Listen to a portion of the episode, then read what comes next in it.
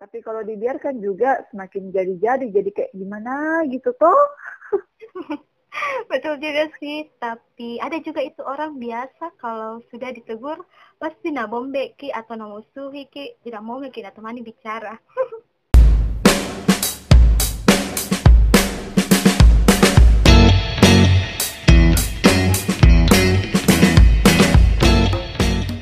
Shalom, semangat pagi. Mau pagi, siang, sore, atau bahkan malam sekalipun, tapi semangat kita harus tetap semangat seperti semangat di pagi hari. Hai teman-teman yang terkasih dalam Tuhan, jumpa lagi kita S P G T Jemaat tadi. Perkenalkan, nama saya Astri. Perkenalkan, nama saya Yola. Nah, apa kabar Yola? Gimana keadaan selama pandemi ini? Nggak bosan jika? Atau be aja ji? Kadang bosan, kadang B aja juga, Kak. Ah, masuk nih.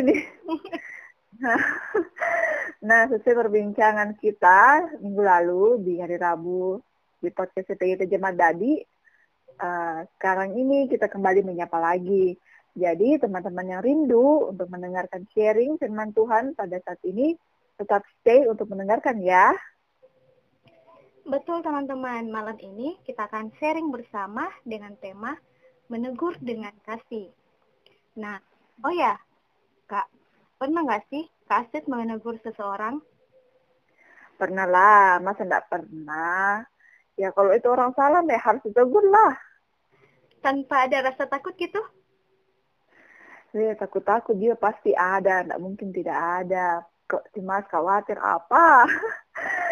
uh, apa di domba-domba untuk tegur, padahal untuk kebaikannya juga itu orang, e, cuman apa di mengingatkan lah kalau dia itu salah. Ya mungkin kita takut kalau dia nanti tersinggung atau apakah. Nah betul betul sekali, itu juga yang pasti akan saya pikirkan. Tapi kalau dibiarkan juga semakin jadi-jadi, jadi kayak gimana gitu toh. Betul juga sih, tapi ada juga itu orang biasa kalau sudah ditegur, pasti nak bombe ki atau nak musuhi ki, tidak mau ki nak temani bicara. Sebenarnya itu tergantung di orangnya. Ada juga yang memang orang cepat baper, ada juga yang memang suka ditegur karena mereka pasti mengingat, uh, apa, ini orang peduli begitu, dia mau diingatkan saya kalau saya salah. Hmm. Kalau begitu, bagaimana cara menegur seseorang dengan baik dan benar, Kak? Caranya yaitu kita bicara baik-baik, kita panggil itu orang, kita bicara di empat mata lah, istilahnya toh dengan itu orang. Terus kita tidak boleh permalukan dia di depan umum. Nah, sebagai pemuda Kristen, kita kan punya etika, mengingat perasaan orang lain juga, terus uh, janganlah sampai menyinggung perasaannya. Jantung kok langsung-langsung datang tarik-tarik orang tegur. Eh kenapa kok begini-begini-begini? Nggak mungkin lah, itu namanya cari masalah. Yolang, oh my God. Iya betul-betul. Tapi pernah Ki juga mau tegur itu orang, tapi karena tidak berani Ki atau nggak enak duluan Ki mau menegur. Nah ini nih, ini yang paling sering saya lakukan. Tidak berani tegur orang. Pasti nih. Saya lebih baik suruh orang untuk tegur dia.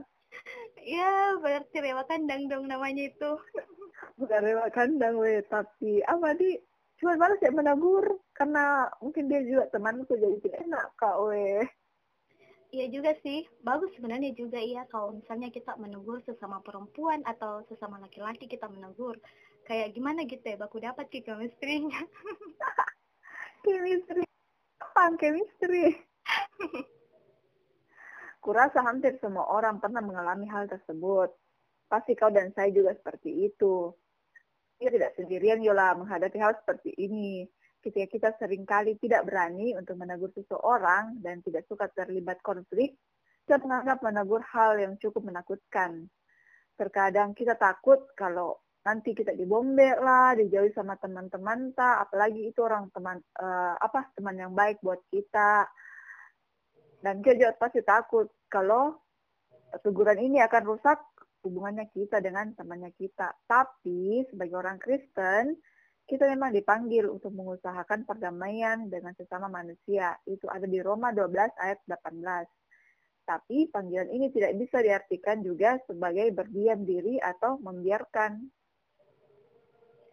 Hmm, contoh kisah dalam Alkitab mengenai teguran juga dapat kita temukan dalam Matius empat belas ayat satu sampai sepuluh. Pada masa itu, Yohanes Pembaptis pernah menegur Herodes, katanya, "Tidak halal engkau mengambil Herodias." Yang terdapat pada ayat empat, teguran ini membuat Herodes marah sehingga dia ingin membunuh Yohanes Pembaptis. Respon Herodes itu terdengar begitu menyeramkan. Namun, kisah ini menjadi pengingat buat kita bahwa menyuarakan kebenaran melalui teguran itu pasti berisiko. Oleh karena itu, dalam panggilan kita untuk berani menyuarakan kebenaran, kita tidak bisa melakukannya secara sembarangan. Nah, apa yang kita ucapkan lewat mulut kita haruslah sesuai dengan uh, sepadan dengan perbuatan kita. Contohnya, kita tidak mungkin meminta teman kita untuk berhenti berkata kasar kalau kita sendiri dikenal sebagai orang yang kasar dalam menyampaikan sesuatu. Tentunya hal ini tidak sepadan dengan perbuatan kita. Betul itu Yola, itu nomor satu adalah integritas, seperti kau bilang tadi. Nah, nomor dua ini, itu adalah menegur dengan bijak.